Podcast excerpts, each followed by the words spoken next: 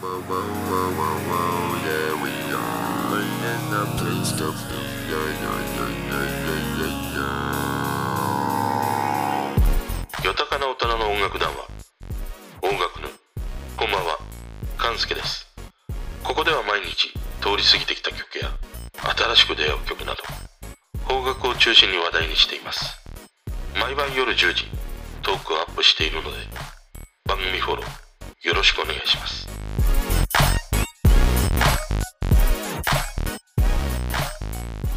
こんばんは。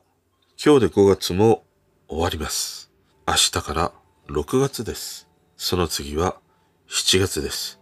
そして8月です。月日というものは何もしていなくても一方通行でね嫌おうなしに進んでいくというねご機嫌いかがですか？こちらは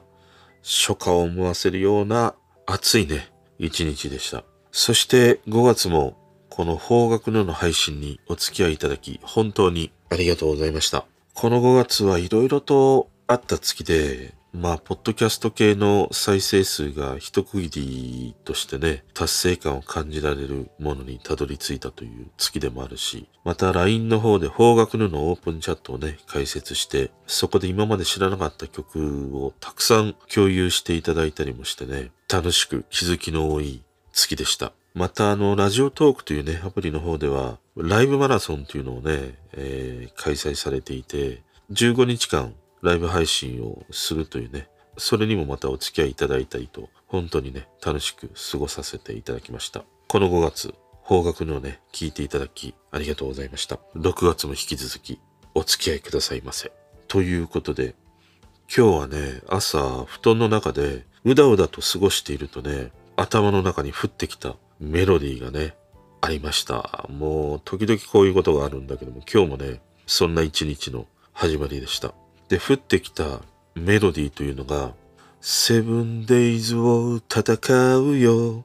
このメロディーでした。もうそうです。映画ね、僕らの7日間戦争の主題歌、TM ネットワーク、セブンデイズ・ウォーですね。もう、この曲はね、1988年、彼らの14枚目のシングルです。というか、33年も前のね、曲ということで、いや、もう、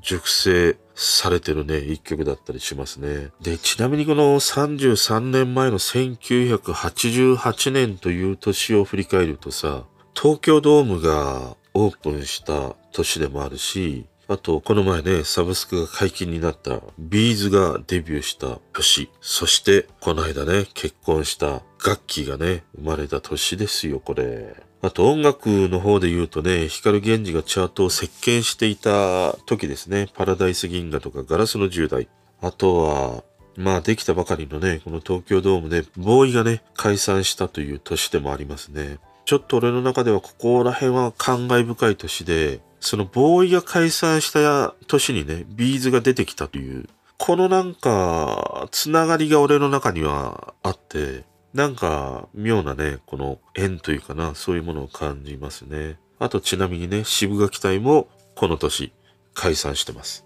ほんとね、人生いろいろ島倉千代子ですから、この年、日本レコード大賞最優秀歌唱曲はこのね、人生いろいろでしたから。そんな年にね、この TM ネットワークのセブンデイズ・ウォーですからね。そしてやっぱりこの曲を語る上で忘れてはね、ならないというのが宮沢りえ主演僕らの7日間戦争ですね。あの初代のリハウスガールとしてね、注目を集めた勢いのまま、この映画にね、主演として出演し、しかも日本アカデミー賞の新人賞を受賞したというね、作品でした。あの、ここら辺の時代の宮沢りえはね、もうなんかすごかったですね。現代に置き換えると、例えばじゃあ芦田愛菜が可愛いとかね、橋本環奈が千年に一人の美少女というのなら、宮沢りえはね、もう紀元前以来の美少女でしょう。ね言ってる意味がよくわかりませんが、まあ確かに芦田愛菜とかね、橋本環奈、あと最近だと浜辺美波とかね、確かに可愛いと思うんだけど、当時の宮沢りえにはね、もう圧倒するなんかオーラがありましたね。多分宮脇宏なら、彼女のオーラゴリゴリに見えてたんじゃないですかね。あの宝塚のあの大きな羽の衣装ぐらいのオーラがね、見えてたんじゃないでしょうかね。ただ宮脇宏、最近はね、もう何も見えなくなってしまったと話してましたね。まあそれぐらいね、テレビ越しにもなんかクソガキの俺が見ててもね、やっぱり伝わってくるというね、ものがありました。で、俺はね、あの、一度だけ宮沢りえと隣り合うというね、あのことがね、ありました。なんかね、どこだったかな、椿かなんかを見に行った時に、横になんか黒い服を着て、やたらになんか顔がちっちゃい女性がいたんだよね。で、見てみると、宮沢りえだったというね。もうとにかく顔がね、小さかったです。ただね、オーラはね、閉じてましたね、あの時は。もう全然隣にいたけれども、何も感じるものはなかったりしましたからね。で、この映画、僕らの7日間戦争。俺はね、3回ぐらい見たように記憶してますね。あの、大体はテレビでやってるのを見たということなんだけど、あの、学校の先生とね、なんか工場のこう、廃屋みたいなところに立てこもって戦うというね。で、戦車でね、応戦するような、まあそんなその痛快ストーリーだったりしたんだけどね。ちなみにあの、映画のね、ポスターとかにもなっているあの戦車、宮沢りえたちがさ、乗っている戦車。あの戦車はね、レプリカで陸上自衛隊の61式と言われるね、戦車だったりしますね。で、映画の中では宮沢りえがね、お願いエレーナって、ね、まあお願いする、まあ命名したね、エレーナという名前のね、戦車だったりしましたね。でね、この戦車、もともとさ、角川映画の戦国自衛隊、千葉真一とかがね、出ていた。あの映画用に作られたものだったりするんだよね。だからファンの間では、角川61式とね、呼ばれてたりしますね。まあやっぱりあの子供たちが戦車の上にね、乗っているあのカットは忘れられないワンシーンだったりしますね。まあ最後ね、あの戦車から放たれたものというのはね、まあそれはそれはというエンディングだったりはするんだけど、で、最後にさ、あの、狙うは国会議事堂だって終わるんだけど、いや、とんでもないね。国家転覆を狙うさ、とんでもないクソガキの集団だったりしましたね。でもね、まあそんなね、国家転覆を狙うようなことを言いながら、エンドロールで、このセブンデイズ王、これが流れてきてしまうと、もう全てを許してしまうというね。あの、高等無形なストーリーだったとしても、まあこれで良かったんだなっって思わせてくれる妙なね、説得力に溢れる、そんな曲だったりしました。で、この曲をね、作曲してんのは、もちろん小室哲也だったりするんだけど、まあなんだかんだね、あの、言われてたりはするけど、俺は好きですね。というかむしろ大好きだったりしますね、小室哲也。まあこれほど方角シーンにね、様々なこう、音を生み出し、届けてくれたという人はいないからね。まあ振り返ってみるとね、渡辺美里のマイレボリューション。あの衝撃もあったしね。あの、未だこの曲のイントロを超えるようなね、高揚感を感じられるという曲にはね、出会えてないしね。またあの、ダウンタウンの浜ちゃんとやったね、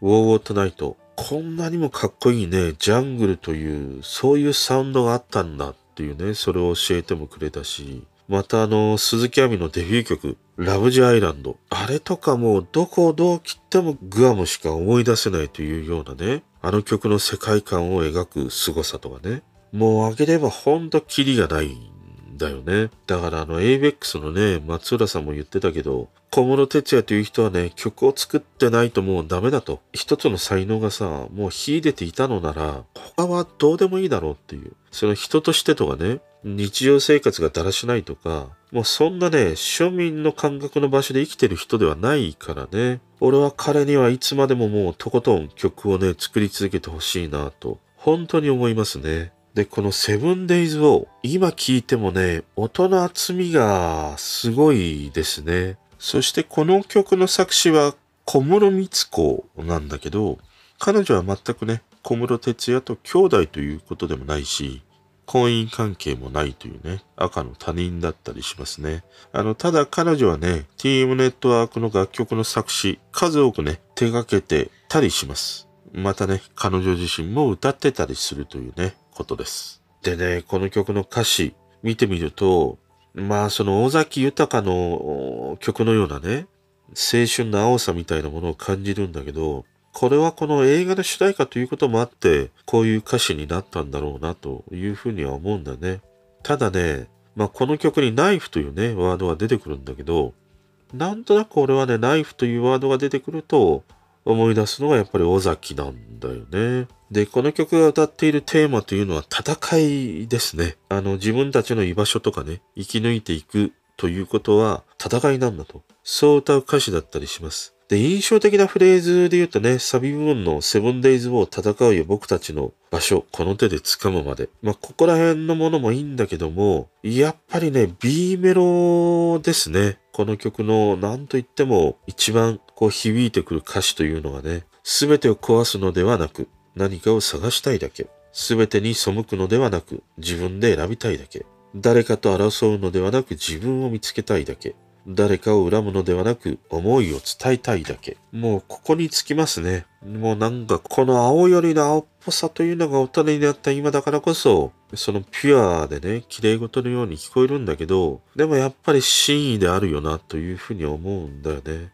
この学生の頃っていうのはその体制にこうがんじがらめでね、窮屈に感じて、まあそれに反発するような時というのがあってさ、まあそれがいろんなこう、形でね、表面化したり、社会問題になった、そういう時代がありましたからね。あの、わかりやすいのが、金八先生、腐ったみかんの方程式だったりもするからね。本当にあんなことがあった時代だし、まあ教師は少しでもね、やんちゃなことをしてたりすると、いやもう学校来なくていいからって普通に排除してたしね。またビンタとかさ、蹴りとかさ、しまいにはね、うちの中学ではね、習字の先生が、モノホンのね、手裏剣、教室でね、投げまくってましたから。本当に。もうすごいね、狂気の世界でしたからね。でもまあその中字の先生はね、人気だったりはしたんだけどもね、面白くて。で、まあ当時はね、幸いにして親にね、面倒を見てもらいながら友達にも恵まれたんだろうね。クソガキばっかりだったりはしたんだけど、まあ何度か未だにこうして生きていられるからね。まあやっぱりこのいつの時代もさ、学生の頃というのは思い悩み、その自由のなさからね、逃げ出したいとかさ、反発したいと思ったりするんだけど、今思うと、社会に出てからの方がね、何十倍もそんなシーンに遭遇するからね。だからそういうことをね、社会に出る前に経験しておく場所というのが、学校でもあるんだよなと思ったりもしますね。まあ今はあまりこういうね、がんじがらめというものも、俺の時代よりは薄まってるのかもしれないけれどもね。まあこのね、TM ネットワークのこのセブンデイズを、これが流れるね、僕らの7日間戦争という映画、今見てもね、楽しめる作品じゃないかなと思います。ちなみにこれにはね、あの、2もあったりしましたね。また最近だと、2019年にはね、アニメにもなってたりはするんだけど、これはね、見てないのでわからないんだけども、この初代と言っていいのかな、宮沢りえの僕らの7日間戦争。大人になってね、見るとね、いろいろと気づかされるということがね、たくさんあったりするんではないかなと思います。今日はね、この TM ネットワーク 7days の話をしてみました。それでは。聞いてくれてる人とつながりたいから